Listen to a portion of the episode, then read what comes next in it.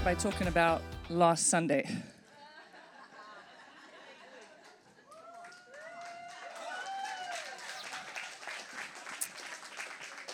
And if you didn't watch or you weren't present, you might want to go back and watch the morning and the night service, particularly the night service. Um, you know, I just want to, uh, before we get to the good stuff, um, you know, when we talk about prophetic words, Prophet Esther operates differently than most prophets. When you've had Prophet Ed Trout come in or Andre, you know, we can point out people and ask him to prophesy over him, and he can pull from his office that he stands in what the Lord wants to say to them, and that's great. He can always give an encouraging word, and he can always uh, speak over your life. Prophet Esther operates very differently. Uh, she only calls on who the Lord tells her to, and which you've seen because she calls them by name you know so uh, obviously god was in, intentional. And i know it can be disheartening if you've been waiting for a word and you ask the lord for a word and then you don't get one. I wanted to cover that briefly on and on a few reasons on why that might happen.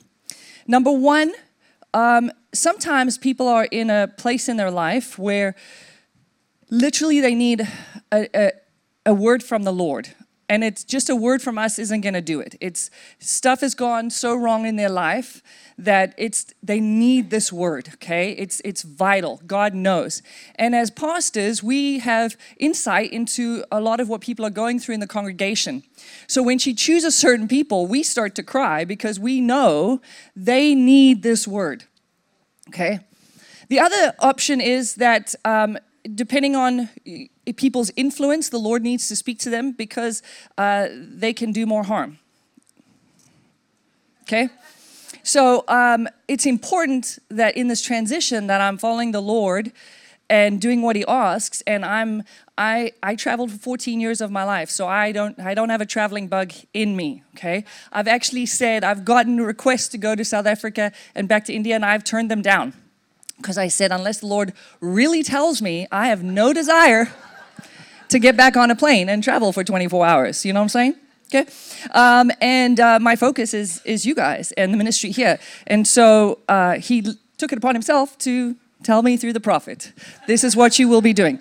So there's certain things that it's important, depending on your influence and depending on what God's doing for the ministry, as as it affects many people, the words that He gave us. But you can also hold on to those words because those words He gave were over uh, the children the children, my children. So he's explaining the, the people that call this their home, that are, are under my covering. He was saying, You will carry God's glory in his presence.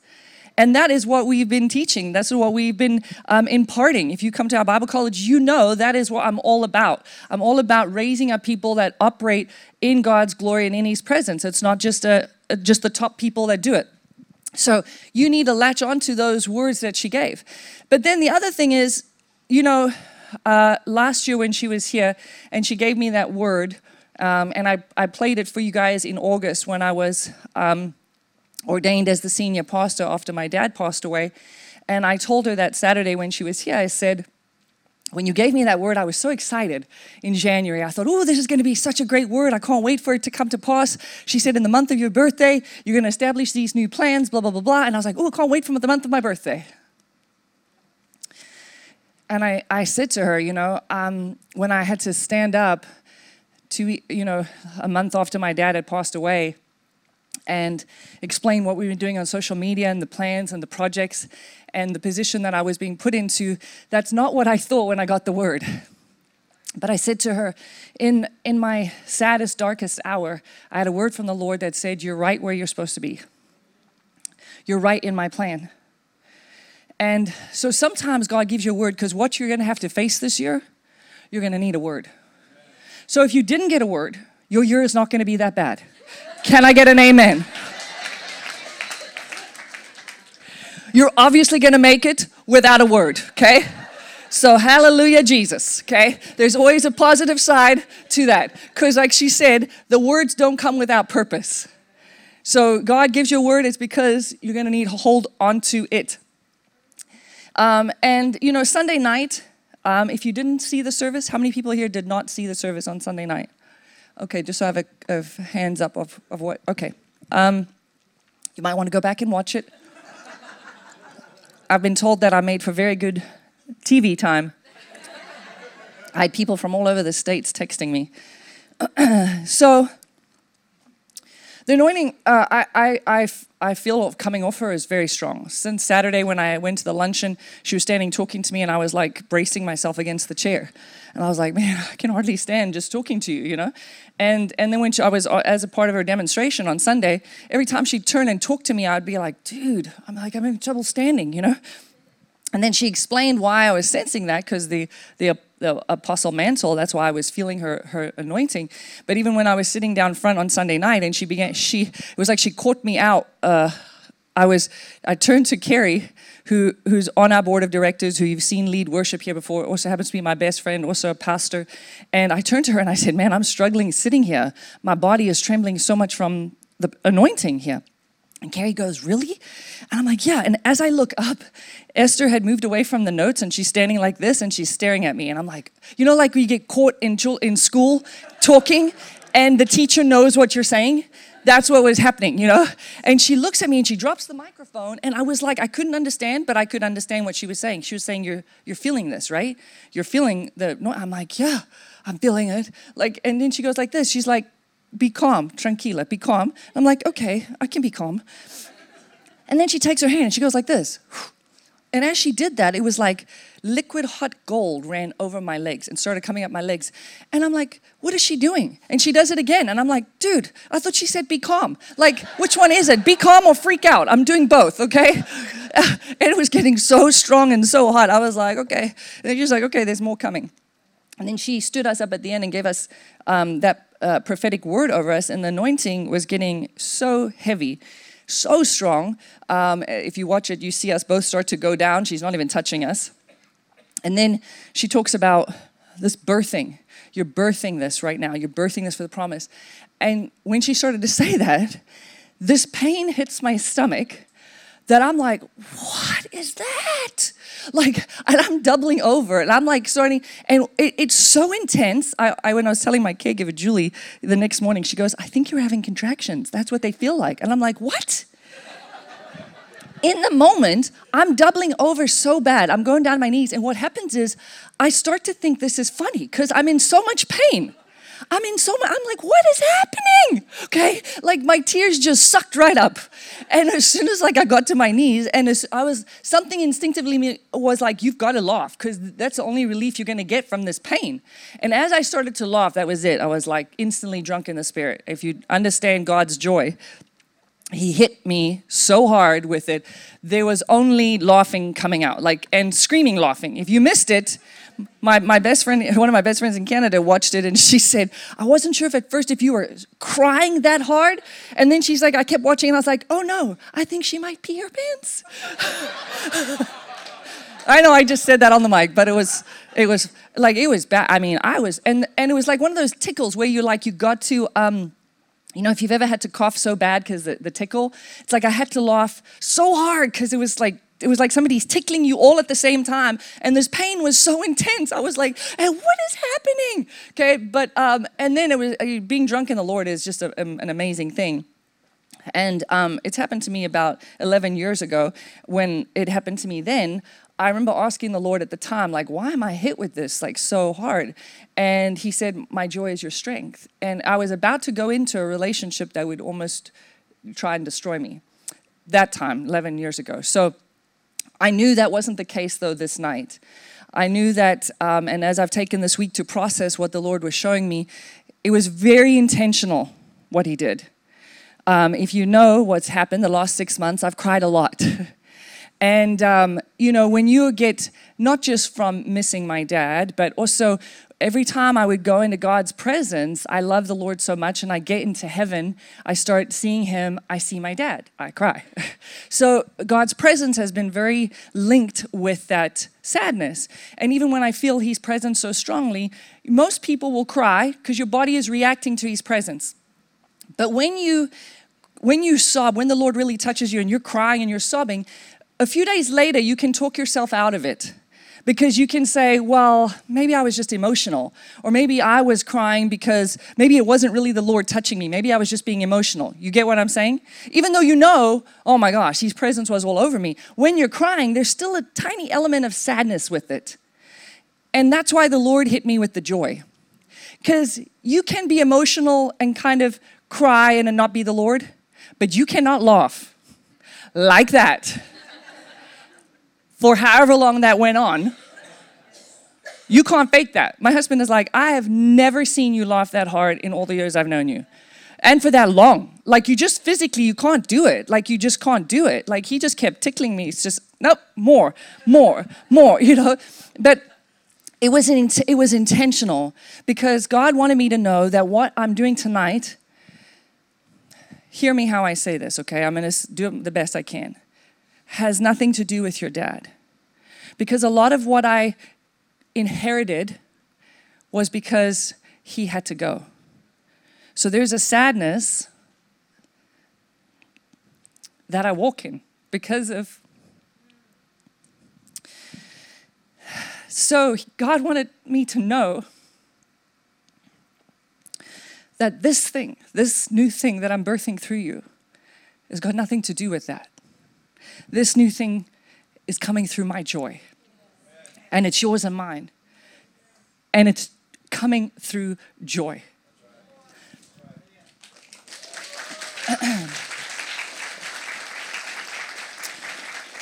so, like I said, he was very, very intentional with why it happened. God doesn't do anything just because. And the irony is, I've been praying for for for years that the Lord would hit a you know a P3 service with the joy, you know, because I love it. I love to see people get drunk in the Spirit. It's one of the most beautiful, fun, awesome things you ever experience. And I wasn't expecting to be the catalyst, but anyway. All right. Um, with, with all this happening, I was like I had an idea originally what I was going to preach about this Sunday, continuing kind of what we've been talking about, you you do you and, and achieving your goals and healthy habits and all this kind of stuff. But um, the Lord was just kind of steering me in a different direction.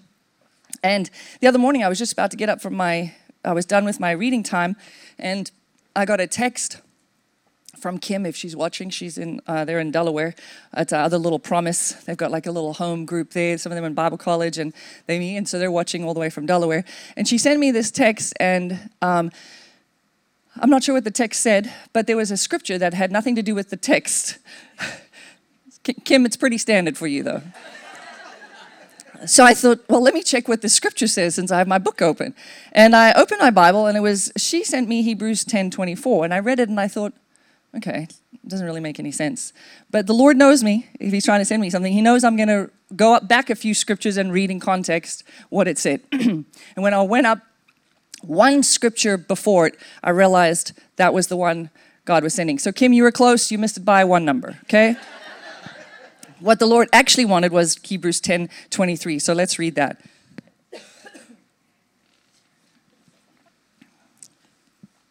Says this Let us hold fast the confession of our hope without wavering, for he who promised is faithful. And I was like, wow, Lord, that is timing if I've ever heard it. Because the Holy Spirit wants us to know that even this Sunday, what happened, the hope that was given, the words of worth that were deposited in us, the enemy comes right away to steal. And probably, even if I asked the people that got a prophetic word from the Lord, probably within a couple of days, you were talking yourself out of it. You're already going, Well, I don't know. Did she mean that? What does that even look like? How can it happens? It's terrible, but it's the way we are. Some of some of you read the Bible, and by the time you get in your car, you're already doubting what you read.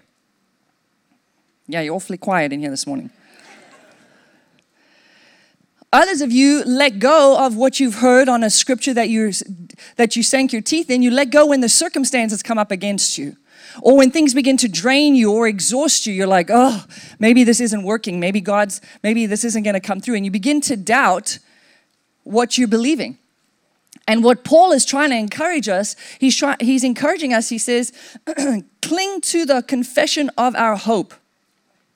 Means hold fast, cling to it to the confession of your hope. What is the confession of your hope? He's saying, look, it's regardless of the circumstances, it doesn't matter what you think, what you experience, what you see, we hang on. We hang on. We're called to hold fast without wavering. It means to be immovable, unbendable. Have you ever um, gone to the ocean and like you stand where the waves are crashing and you try and stand still so the waves don't knock you over? And what you have to do is you have to bury your feet in the sand, right? As deep as you can so when the wave comes, it's like hitting you. It's like, but you're, you're standing, you're, you're holding on. You're not falling over, right? Even though the waves are hitting you. So what you're doing is you're digging yourself deep. That's what it means to be unwavering. You know, this is the this word is only used here in scripture. And it actually means not bowing or bending. Not bowing or bending. You're not going to bow down to what's coming, and you're not going to bend to give way either. It's pretty powerful.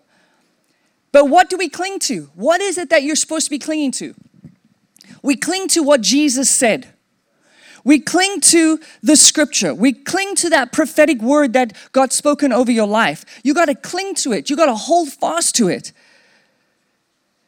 You need to have a scripture in the Bible for your whether you use it for your year, whether you use it for the week, but you need to read until the Lord just something just jumps out at you and you're like, "Whoa." I've got a scripture that I read in Deuteronomy and I read it every single day because when the Lord gave it to me, when it became a rhema word, and I was like, whoa, God, you're speaking this to me. I underlined it, I read it, and I read it every single day. Does it have the same power that it did the first few times I read it? No. But that's not the point. It was God gave me this word, and He's like, hang on to it. So it doesn't matter what comes up, I quote that scripture. I think about it. I read it every day. I read it in different translations. I try and dissect it. I, I, I get it in my heart and mind because it affects it affects my future. And you've got to have a word that you're holding on to, that you're clinging to, no matter what comes up. So when the enemy throws a diversion at you, instead of freaking out, you take a deep breath and you say, God is going to make my crooked paths straight. Whatever is happening now, this is not the final result. Because God has control over my life, He is ordering my steps, and I refuse to be thrown off course by this diversion. Because God is making my crooked path straight. If you didn't know it, that's a scripture. You don't have to make it super spiritual or religious. You find one that you can use that, that encompasses everything. It doesn't matter what you're being thrown at, He's going to make my crooked path straight. We're going through a lot of crooked paths. That's just life. That's how you cling to it. That's what it means to make a profession of your faith, a confession of your hope. You're confessing out, you're saying your hope, you're professing out your faith. Now, I think that the issue comes when there's a lot of people you can say in the faith movement or in the affirmation movement, and there's a lot of misunderstanding because sometimes people will get 20 scriptures and they'll be, you know, just quoting them every single day, but they're not seeing any change in their life. Because I think sometimes people look at the Bible like a self help motivational book. Let me hear me. It's not that it's not that, because it can be that, but it's not only that. It is the last will and testament of the Most High God. So I think people have their faith misplaced. First of all, they don't understand faith. People people hope something's going to happen. They read the scripture and they want to believe it and they actually think they do believe it. But deep down in their heart, when they're alone, when the problem comes, they don't really believe it. The reason why is because they're putting their faith in the black and white scripture instead of in the one who wrote it.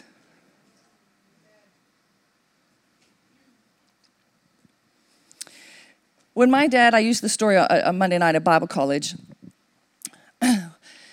Let's say it's 25 years ago. and my dad is obviously still here, and um, before cell phones. And I'm in another country, and I need help. So I write to my dad, write him a letter, and I say, "Hey, Dad, I need a thousand dollars. Um, can you please send it to me?" And he writes me a letter back, and he says, "Yes, I'm going to move some things around, and I'm sending you the money." What I do with that letter is I literally go to the bank with it. I go and I say, "Hey, I've got the money coming. Look, the money's coming. Uh, it'll be here." That night, I sleep easy. The reason why is because my dad is a man of his word. His word is his bond. And when he said it, it's as good as done. I go to bed sleeping easy that night. And when the days go by and the money still hasn't arrived, I don't freak out. If I start to get anxious, I read the letter and I'm like, oh, that's right, it's coming. And I close my eyes and I say, thank you, Dad, for being my lifesaver. My trust is not in the letter, my trust is in the man who wrote the letter. The reason I can trust God is because He is always good. He is always faithful. He loves you more than anybody on the whole planet. He is always going to help you. He's always looking out for you. He's always going to provide. So when I look at the scripture, it's my letter from Him to say what will happen. So my faith is not in the black and white, my faith is in the one who wrote it.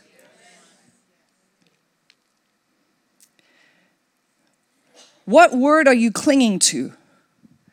What promise of God are you clinging to? You have to have it. I should be able to ask you, what is your scripture?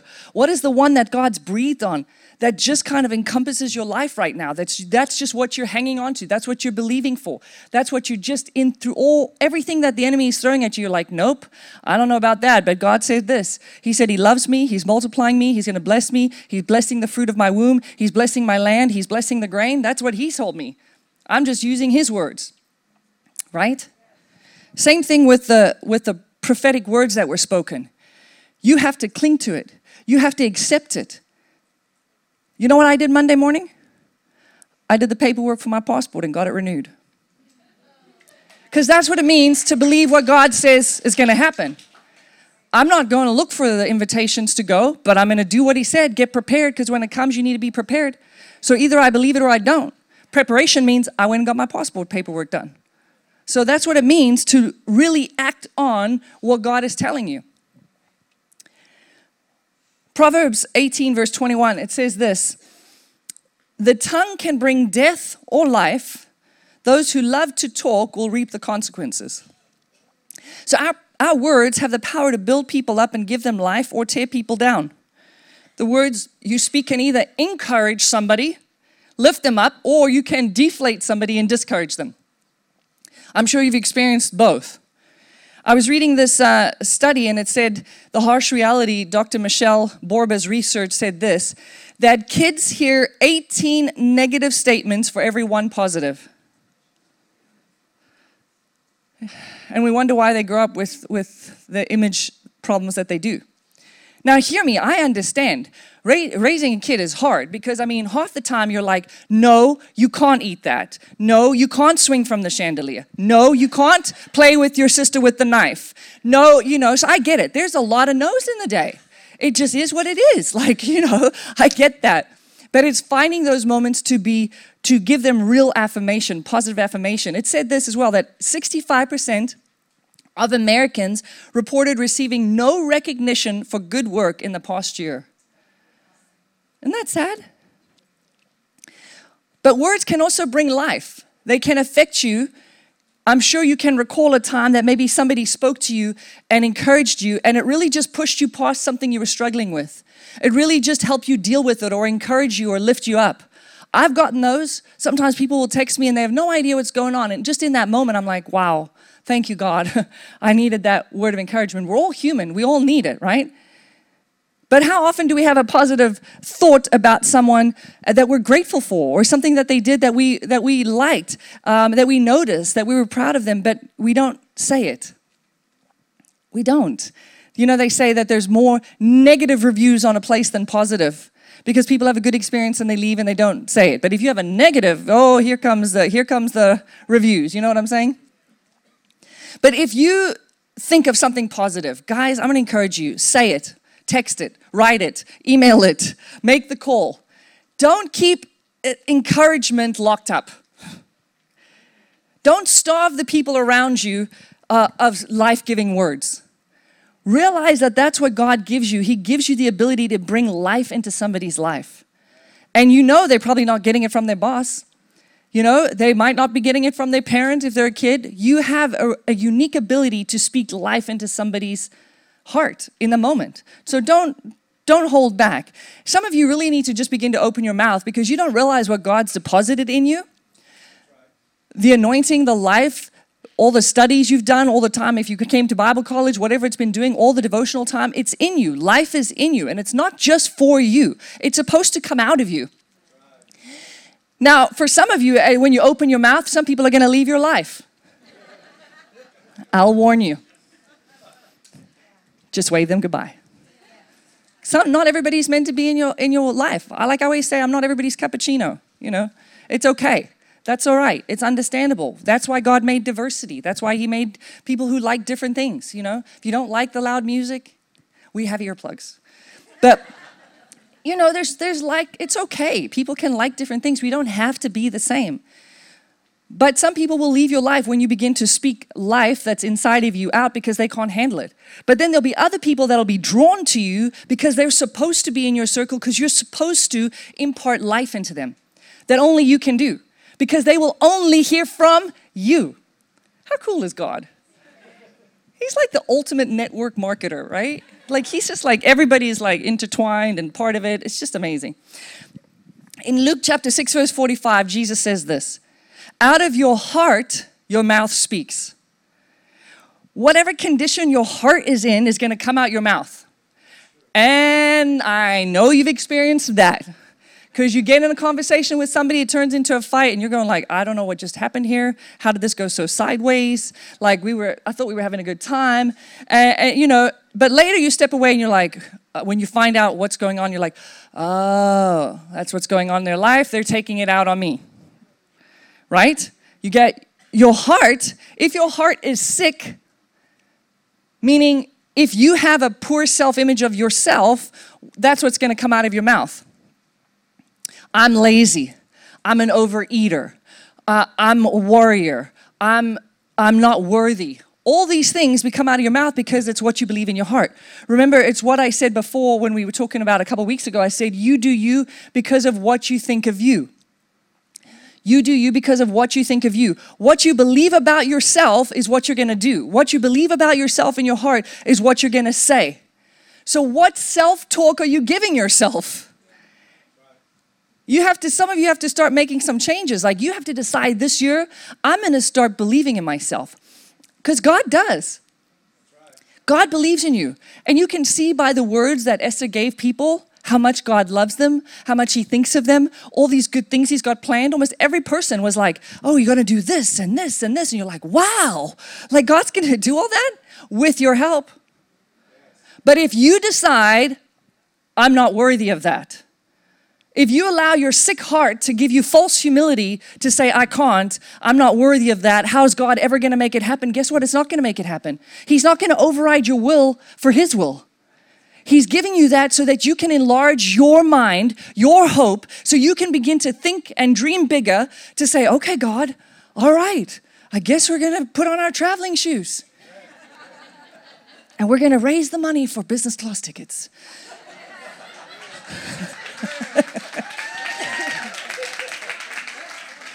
Listen, I traveled business when I was in the world. I was an art auctioneer for 14 years. Come on now. Like, Lord, He can do better. Come on. Psh, come on now. Where's your faith? I got my faith. You know what I'm saying? But you just, like, you have to decide okay, God, I want it all. Like, let's start making the plans. What does that look like? What does that even look like? I'll tell you, the Lord had me do something. I wasn't going to share this, but I'm going to share it. Um, I, I, something I've never done before. I was in my time with the Lord on Tuesday, and some, you know, sometimes I feel His presence in my time alone with Him, like tangibly feel it.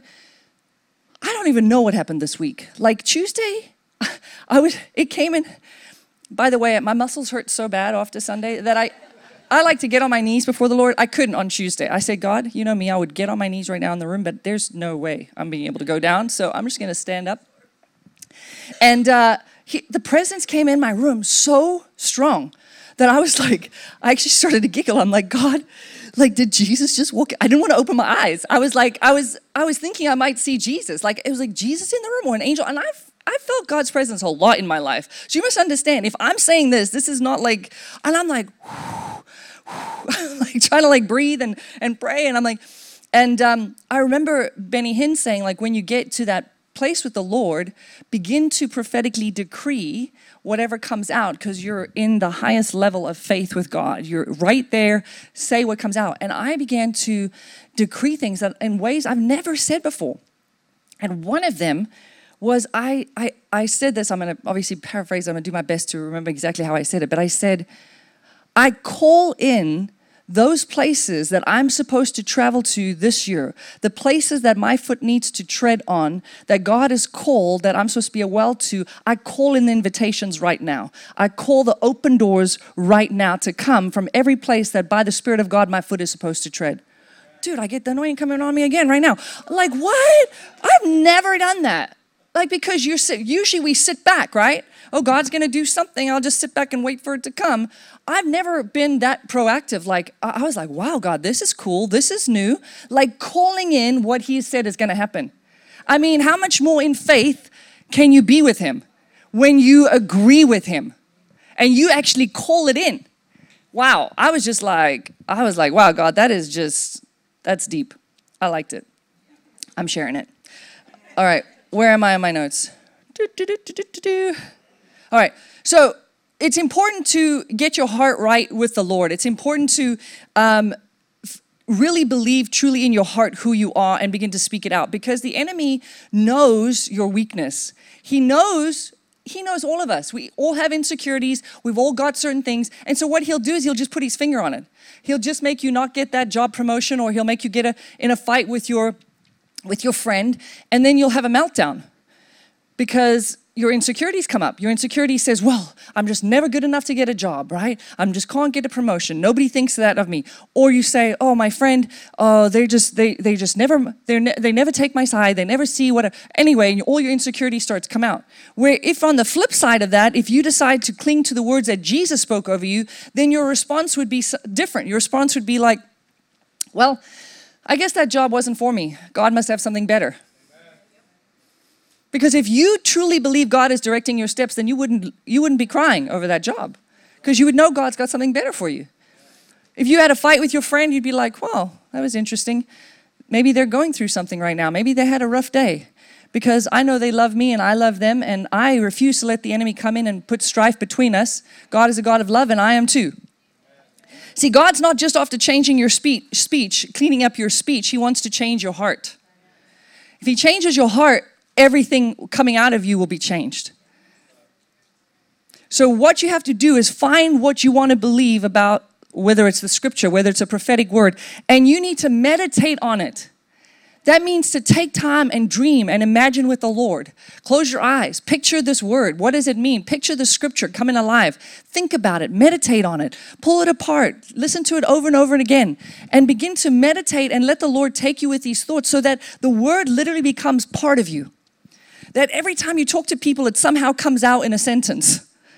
That's what means when it's really part of you. What is the word that comes out of you when you're squeezed? I'm going to close with this story. Um, at the age of seven, there was a young boy called Glenn Cunningham.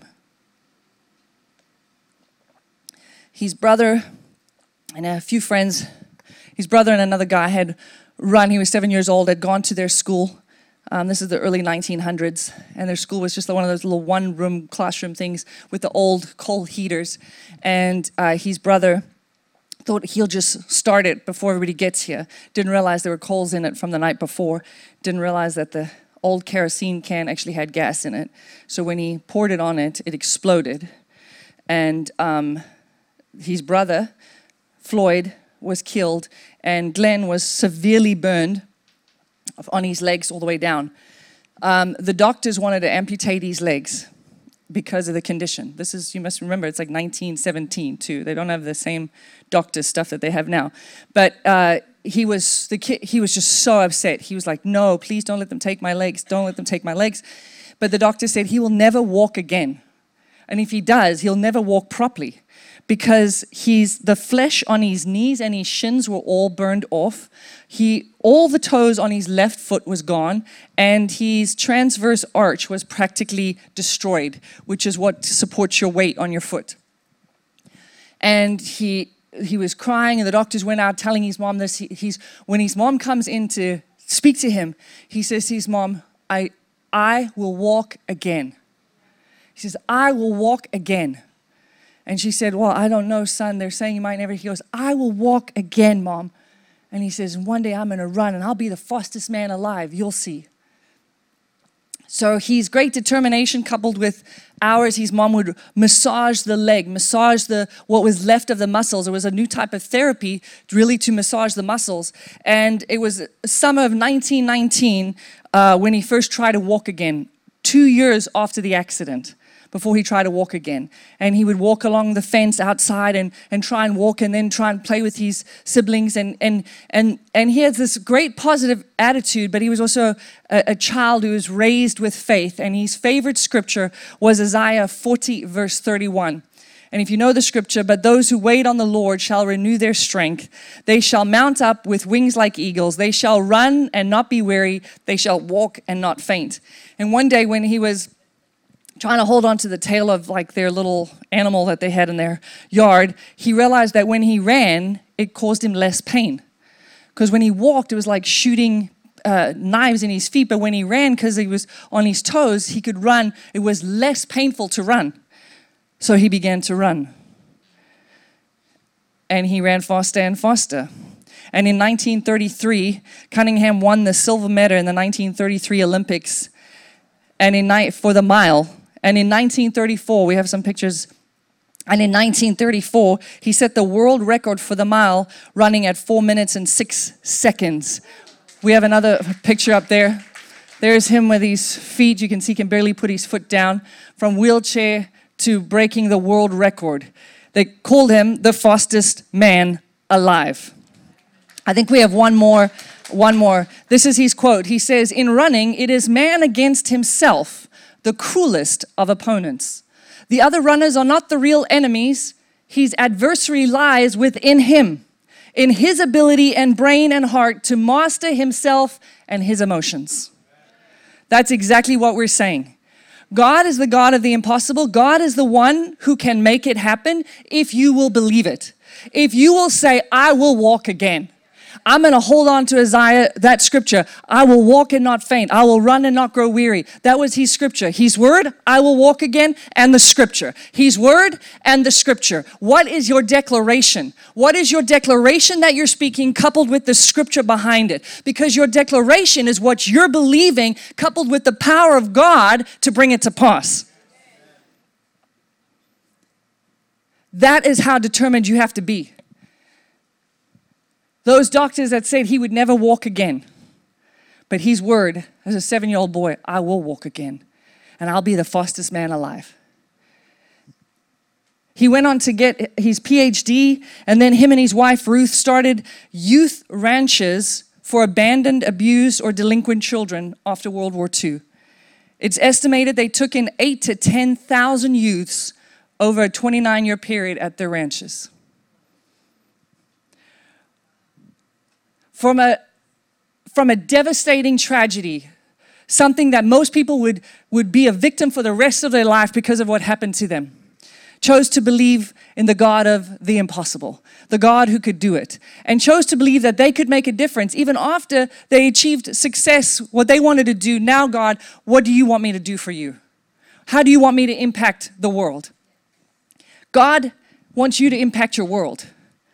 You shouldn't be limited by a tragedy, by anything that's happened to you, by a setback. You can still impact the world around you. God has placed you there for a purpose and a reason.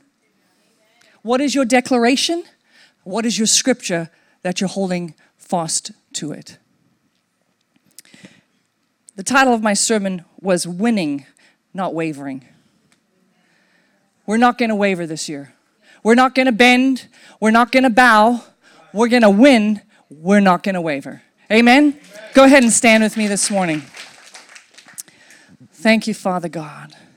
Thank you, Lord, for your words. Thank you, Father, for writing us the Bible, God, with all these promises in it that we can cling to. Thank you for your prophets that brought us such amazing words, God, over the promised church, over the children here, God. Lord, we are excited. We are anxiously awaiting, Lord. We believe that every person here, Father, would walk in your glory, walk in your presence, walk in the fulfillment of what you've got for us.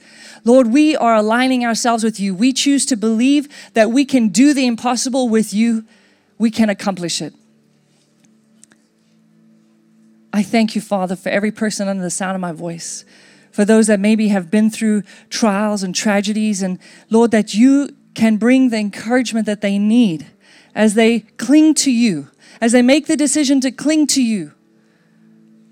Oh, Father God, that you're going to show up mighty in their life. I thank you, Father, for being such a good God. We love you, Jesus. Amen. Amen. I'm going to ask my ministry team to come forward.